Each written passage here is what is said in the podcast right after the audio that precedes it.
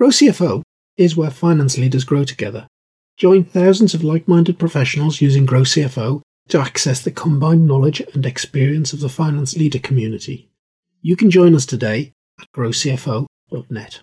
Hello, and welcome to the Grow CFO Show. I'm your host, Kevin Appleby, and today I've got a guest all the way from Nashville, Tennessee, Ryan Englin.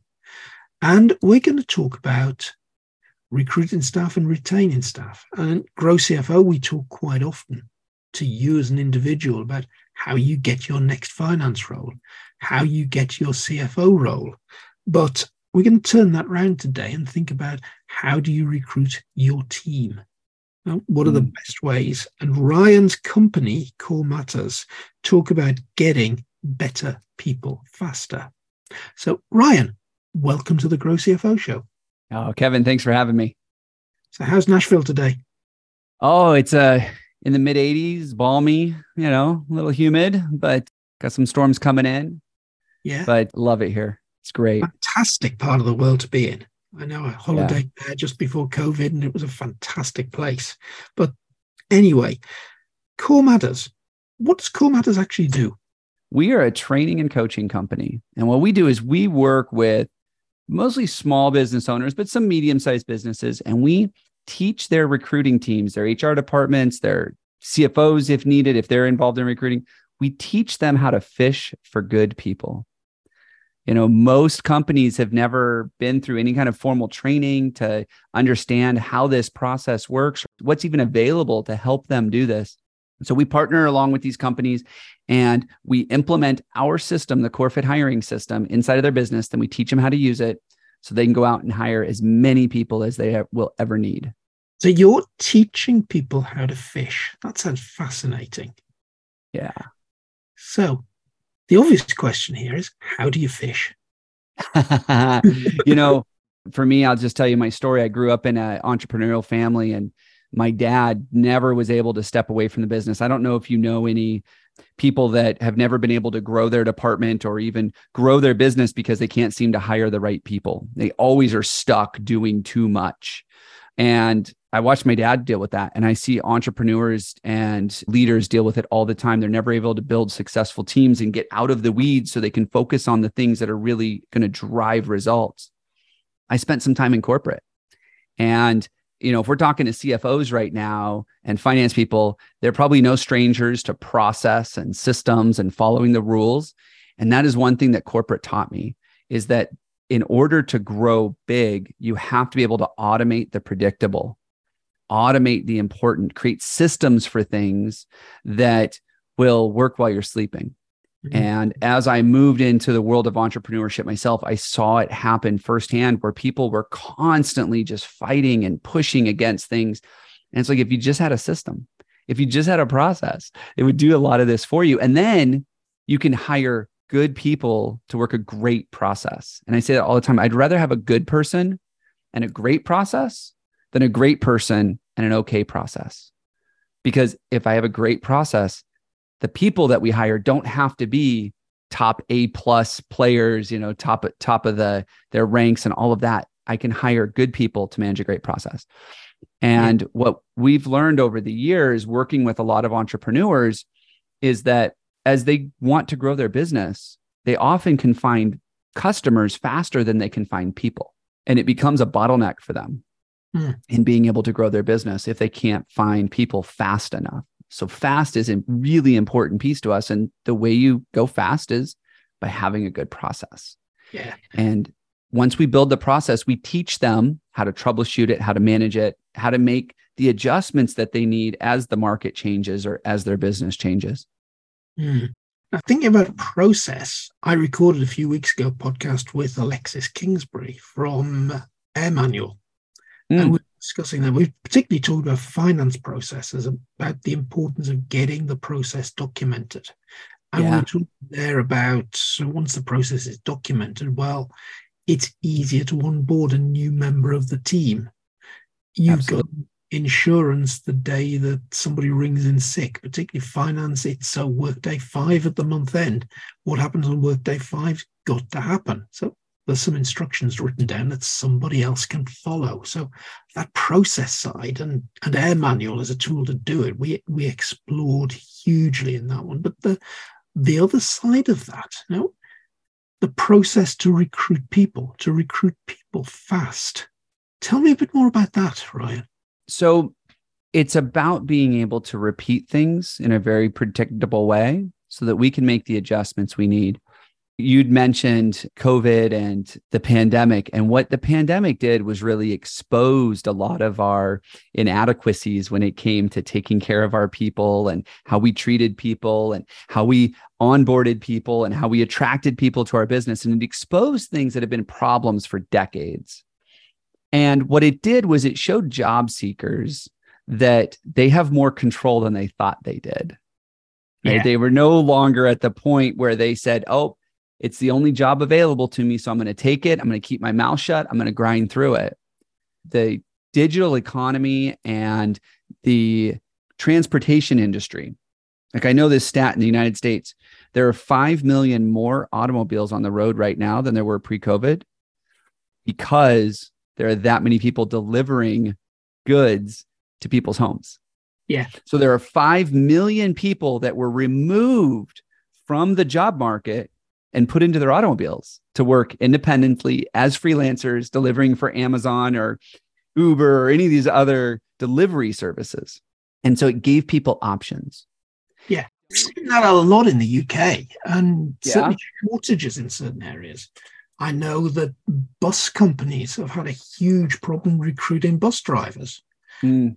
Now they're thinking, hang on a minute, I'm driving around all day and I've got to put up with all of this hassle from the general public. Yeah. Certain elements of the general public I really don't like dealing with very much at all. So mm-hmm. I can drive around all day and possibly get more money driving around with Amazon parcels in the back of a van. And have control over my schedule, yeah. what I listen to, what I do while I'm driving, all of yeah. that. Yeah.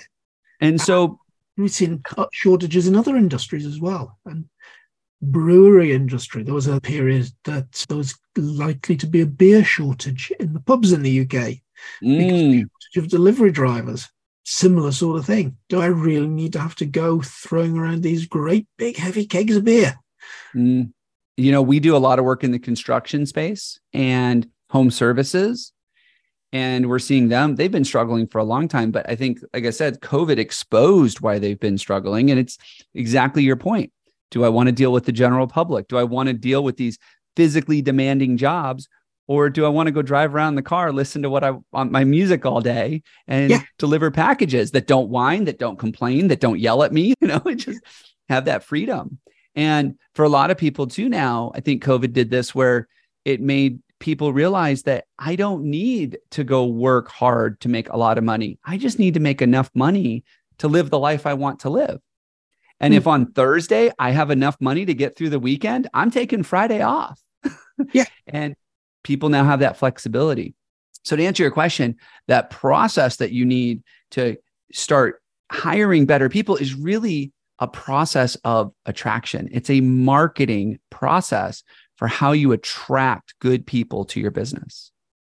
You see, we're no longer in the day where I can take a job posting or a job description and hang it up in a coffee shop or put it out on a job board. And all these people are going to come flocking to me because they need a job because mm. job seekers have options. And if we don't have a systematic way of making sure that we've got good ads that we can adjust as needed and keep them out there so that we're always recruiting, always putting our information out there to say, hey, we want good people on our team. If we don't have a process for that, the second you get busy, the second business changes, the second you have a customer complaint, you're going to forget about it. You're going to get distracted and you're not going to do it. And then you're going to go, oh, I'll get back to recruiting when I have to. And recruiting should not be a have to thing. It should be something that just happens. And that's where we look at that, creating that process for people so that they're always attracting, always recruiting good people. Okay, tell me a little bit more about that then. How would you make sure this is an always on process? What are the key things? Well, you know, one of the big shifts that we help people make in the way they think about recruiting is realizing that recruiting in and of itself is not an HR activity. Hmm. Recruiting mm. should not belong to the HR department. Recruiting should belong to the marketing department. Right. Because what we're doing is we're putting the right message in front of the right people at the right time. That's a marketing activity. And if you think about marketing, when you think about these companies, they always have something in place to attract new customers.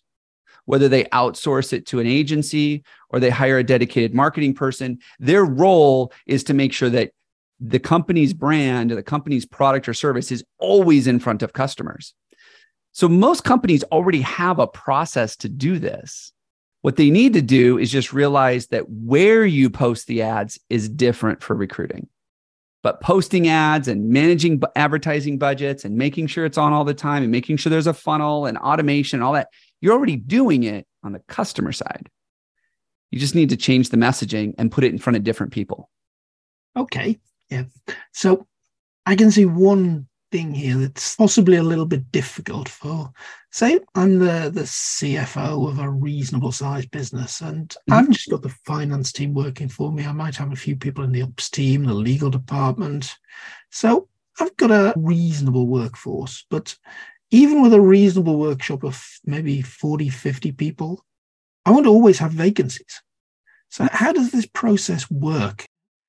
If I'm looking at the sales side, well, customer comes along, great. I'm always looking for new customers. Sure. And we're always looking for new employees. So yeah. How do we square that circle? Yeah, absolutely. So we have a process that we teach our clients and we call it the bench. And if you think about a sports team, right, you don't always have the same guys starting all the time. You've got a bench of players because you never know when someone's going to get hurt, when someone's going to have to leave, when life happens. And so yeah. in the sports world, we create this bench of people that train with us, that learn with us, that know our plays, so that as soon as we need to call someone up from the bench, we can. And we teach a process called the bench in recruiting, where you may not always be ready at the right time when a good A player, rock star, whatever you want to call them, top performer employee is ready to switch jobs. You may be looking when they're not ready. So there's a timing element that's off. Absolutely. So we, by creating this bench, we're able to nurture the relationship with these people. So when they are ready, they say, Hey, can you call me up? Or when you're ready to hire, you can reach out to your bench of people that you've been nurturing, that you've already talked to, that you already know, ready to go because life happens. So you might have 40 or 50 people, but you'd be fooling yourself to think that all those people are going to be with you for the next five years because hmm. life happens. The other thing that happens with this bench process is out of those 40 or 50 people, if you were to really look at them and say, who are the good employees? Who are the great employees? You might have a handful of people that, if the right person came along, you'd be okay replacing. And we have to think about that strategically. Now, I'm not saying that we just willy nilly and just replace people, but if you've got people that you've been coaching and you've been working with and they're still not performing well, but someone comes in that you know is a top performer because you've spent time with them, you know they've got the skills, the knowledge, the capacity to do it. They can really step into the role and perform. Now all of a sudden you don't feel like your hands are tied and you're stuck dealing with a low performer. So what it does is it allows you to be more confident in growing your team and building it with just top performers. Okay, I only get the idea of the bench, but talk me through that in practice because there'll be bunch of folk out there who are looking around for jobs. They'll see the marketing that you're putting out about your organization. So you don't specifically have a vacancy, but kind of what happens to get that person on the bench? What happens while they're on the bench? Sure. So I'm not sure about the stats in the, in the rest of the world, but I think in general, this probably carries through. So 70% of people are what we call passive job seekers which means they're passively looking for work. They they don't have a brand new resume. They're not on the job boards. They're not actively applying. What they're doing is they're putting their feelers out and saying, "Hey, I'm not super happy here. I think I could be happier. I want to change my career trajectory a little bit. So I'm going to see what's out there." And these passive job seekers can take anywhere from 9 to 18 months to make a jump. Yeah. But what happens is once they're finally at the point where they're ready to make a jump and leap into something else, you have to be there in front of them. So if you think about let's say, for example, so we do a lot of work in home services. So think about plumbers. I don't always need a plumber.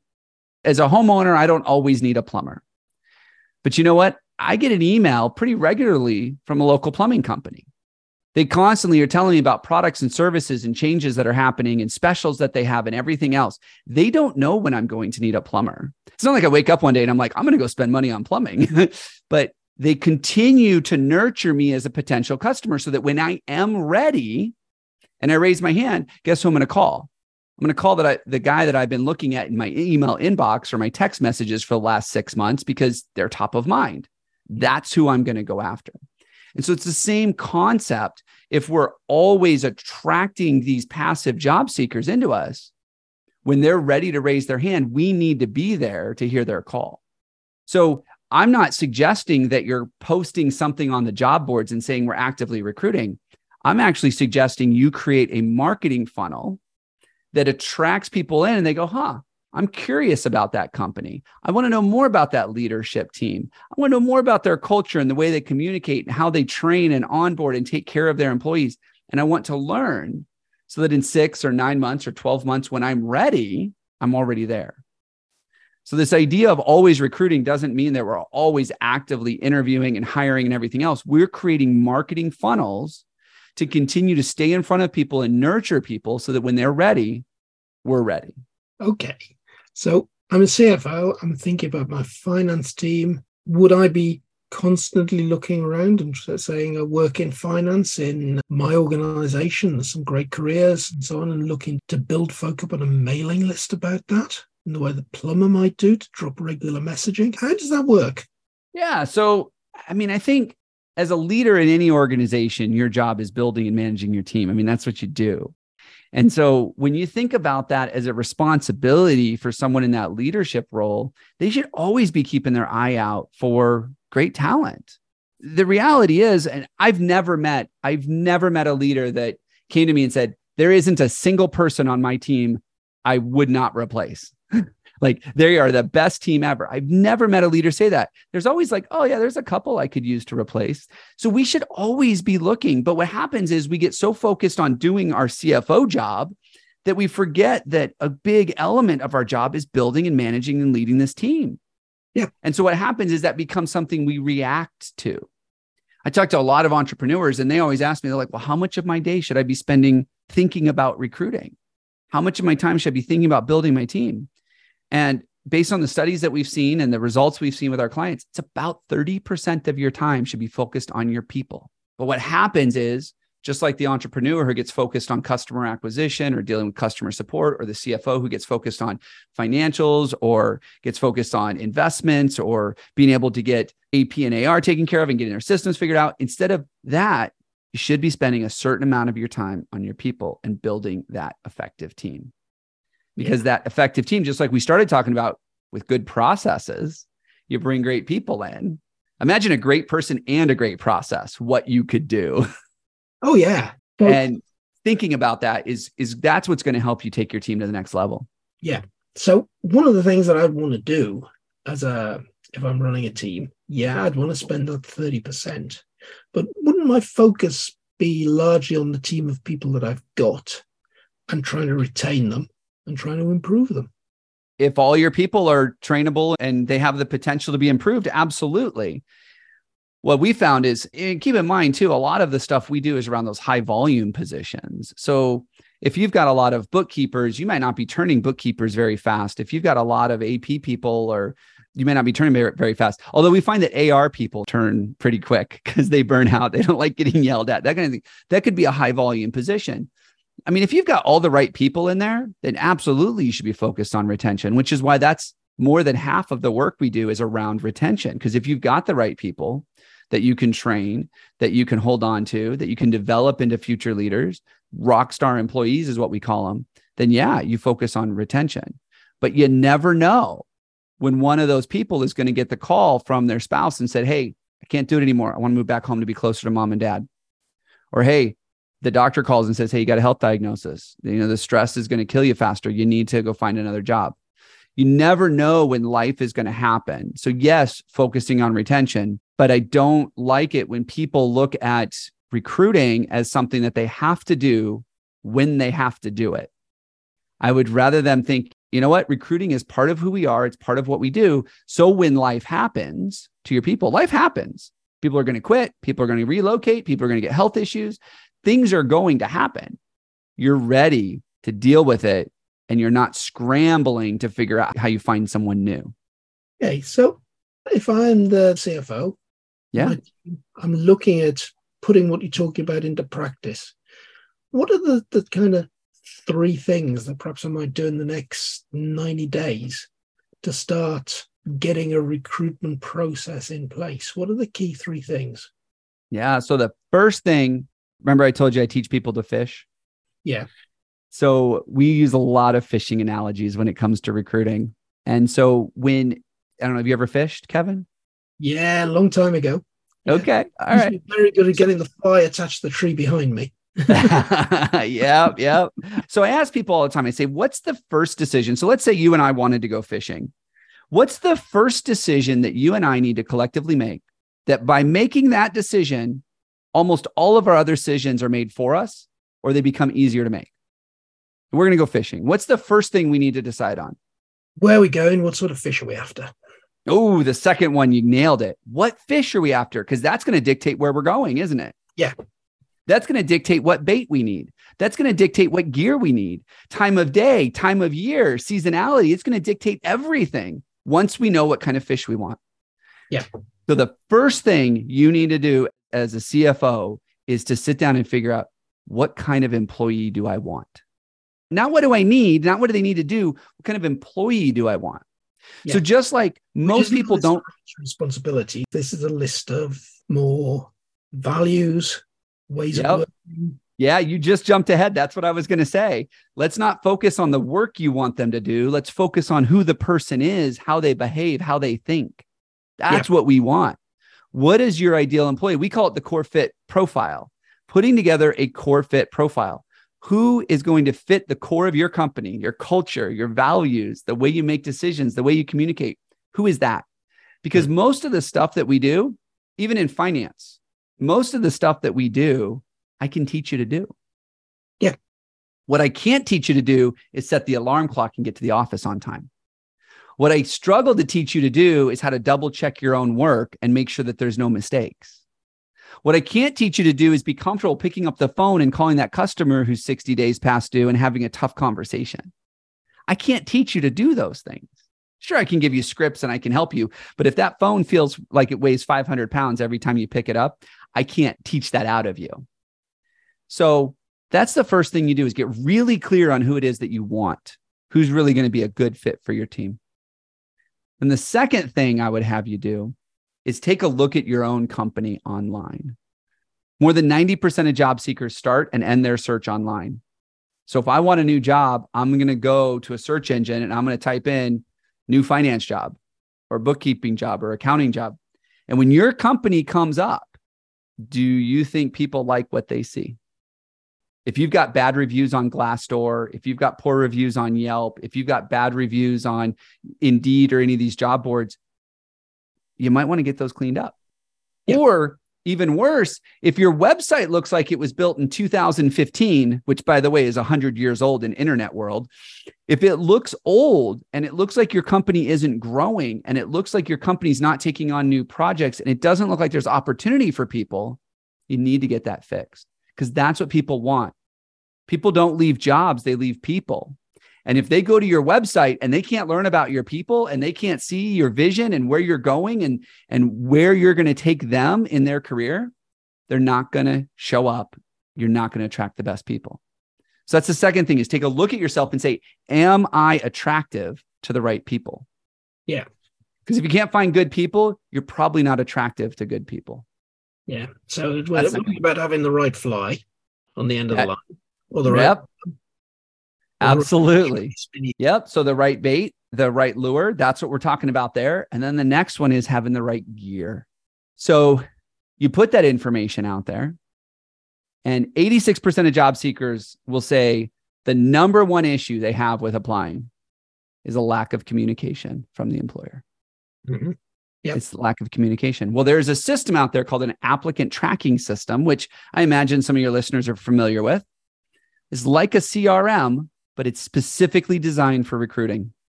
And this applicant tracking system is one of the primary tools that we not only implement, but teach people how to use. That when an application comes in, the system can actually make decisions about what to do with that system. There's a little bit of automation in it. And it can decide how and when to communicate with the applicant, whether it's via text message or an email, or even some of them will even do phone calls and leave voicemails hmm. and it automates the communication, the things that are important, which is communicating with an applicant quickly, communicating with an applicant where they want to be communicated with. Right. If someone says, text me, and you're constantly picking up the phone and calling them, then you're frustrated, like nobody answers their phones anymore. But they told you to text them. you should be texting them. So the applicant tracking system is a tool that you can implement so that you can get these results, stay on top of your pipeline, and nurture people. So those would be the top three things I would do. You know what fish you're going after, know what bait you're using, and then making sure you have the right gear. So thinking about that actually catching a fish. You've attracted the right person because you're telling them about the right things on the website. But you want them to bite. What actually happens there? Are you trying to make it really easy to say, I'm interested in a job with you? because at the time they find you attractive, you might not have the vacancy that's going to be right for them. So, what are you doing there? Are you having a simple form on a website, or what's the system to actually get somebody for, from yeah, the so, material? So, let's say we're not hiring right now, but we want these people are attracted and they're like, hey, I want to know more. I want to be a part of your team. What a lot of companies do is they have that general inquiry application where it's like, hey, send us your resume. And if we have something that fits, we'll let you know. And what I would encourage you to do is think about that plumber that's emailing me and texting me all their updates. Is create an email list so that people can learn about your company, so that people can learn about your leadership team and what you do for fun and your culture and your values and all of those things. And you make it easy for them to get this information. Now, maybe it is enter your phone number and we'll text you over the next couple of months and just share with you. And as soon as a vacancy comes up, you get to text those people instead of posting something new. But it's getting them into a funnel is really what you need to do. And it either happens through text message or email. That's usually how we recommend it. And a lot of companies already have these systems set up for customers. Mm. So all we're doing is saying, go set it up for recruiting, change the messaging a little bit in our program, we have a 120 day email campaign that we've outlined. People can download it and just put their name in it and upload it to their system. And it's done. And over the next 120 days, so four months, it's going to email drip on people employee testimonials, information about the culture, letter from the president of the company, all of these things so that they can learn the things that passive job seekers want to know before they start working for another company. Mm. So your company is then at the front of that person's mind when they get serious about yep. a new job. You've also got a list of people that, as you've got a vacancy, you can say directly to that list, hey, here's something. And hopefully you get the application, the firm application coming in from the right person. Yeah. Okay. What was that? So I like that. Yeah. What happens is people want to know people don't leave jobs, they leave bosses. Mm and they want to know is this company that I'm about to go work for is it a better boss? Yeah. Am I going to enjoy the culture more? And mm. this gives them an opportunity to learn about you and let you nurture them and show them that you're different, not just tell them that you're different. That's very true. And I'm thinking back to just about every job that I've gone for or left. It's been about the culture and the people. It's not been about the what you do. It's yeah. the who you do it with. Absolutely in my case, I ended up in a consulting organization as part of the Big Four. Went through a merger with, well, it was more than the Big Four then because we created the Big Four through one of our mm. mergers. So I ended up in their team. They were taken over by the consulting bit of the business was taken over by a major systems integrator. Mm. The culture we had right at the beginning was very different to the culture at the end. Mm. And that was a lot of people ended up leaving. yeah. because of that. So, you know, understanding those sorts of things about job friction, I think, is really, really important. I think, yeah, it's about culture, it's about values, it's about the way things are done around here, not about the tasks that you do. Yep. Yeah. Absolutely. Yeah, it's a very, very different way of thinking about the whole process. Love some of the things you've been talking about there, Ryan. Um, so you've got that element going on in recruit. What specifically are you saying in retain? So the best way to retain good people is to onboard them well. Yeah. And the thing is, most people don't realize when onboarding starts or what onboarding is. So I'll tell you, onboarding starts the second that a job seeker learns about your company. You're yeah. onboarding them. Yeah. I think about my wife and I have been married 18 years, been together more than 25 years, and we both still remember our first date. Mm-hmm. 25 years later, we remember our first date. And I wasn't thinking about marrying her on our first date. She wasn't thinking about it on our first date. We were in high school. But that first date has dictated many of the things that have happened throughout our time together and our marriage. The things that happened on that first date impacted the entire rest of the relationship. Mm-hmm. So when you hire somebody, onboarding started back at your first date, yeah. which is the first time they learned about you. And so understanding that onboarding is not just a, a one-time event, but it is an experience is really critical in making sure that you're going to retain people. So that's the first thing is the onboarding process and making sure that you understand it's an experience, not an event. It's not a filling out your paperwork and getting ready to pay your taxes and figuring out how to get your paycheck. That's an element of onboarding, but yeah. onboarding is about the culture stuff that we talked about. Onboarding covers all of that recruitment stuff we've just talked about and Absolutely. then goes on beyond day one of turning up as an employee. Yep. Through all of that formal induction process. Yeah. When does it stop? When do we stop onboarding somebody? Never.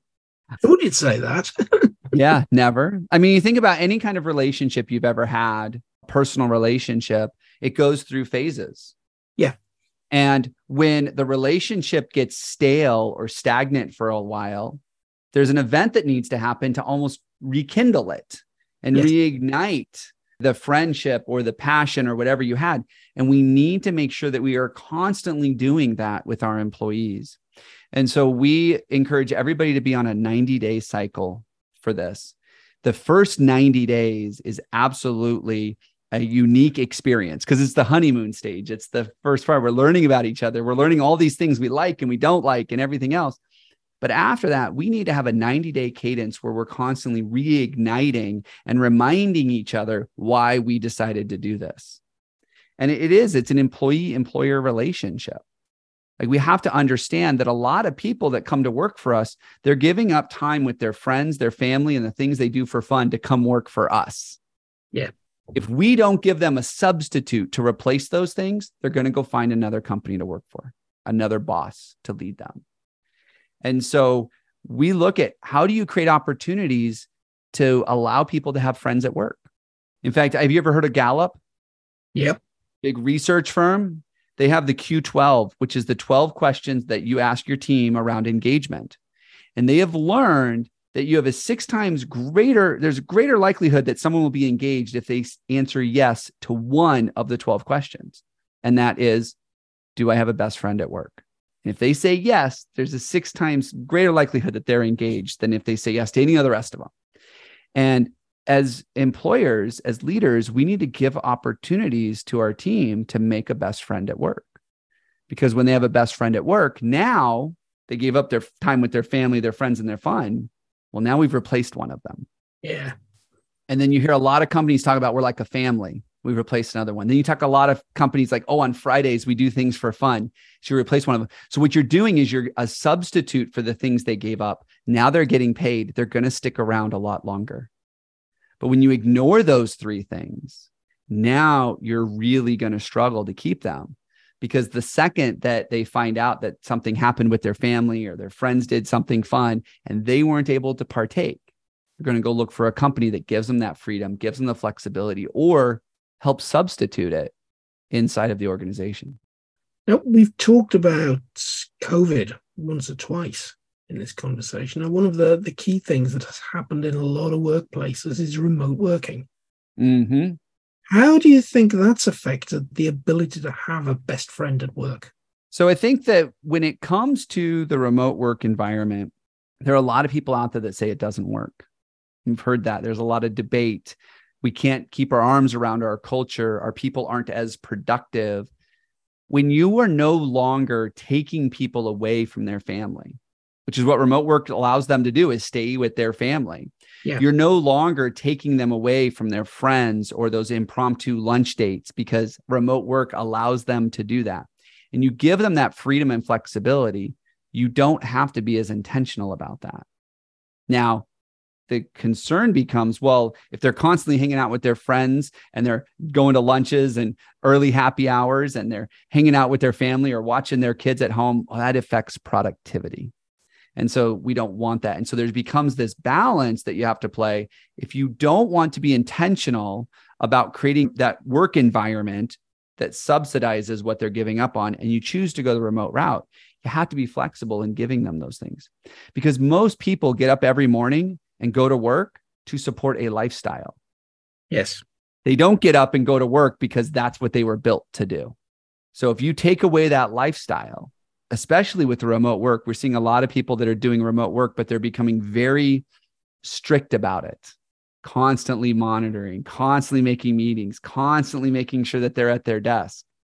All of a sudden, you take away those freedoms, and people are going to look for another place to go replace those things that they're missing out on. that makes sense.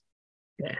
I have a personal view that says, providing the work gets done, I really couldn't care whether you do it in the middle of the day or the middle of the night. Absolutely. There's a great book on that called Why Work Sucks and How to Fix It. Yeah.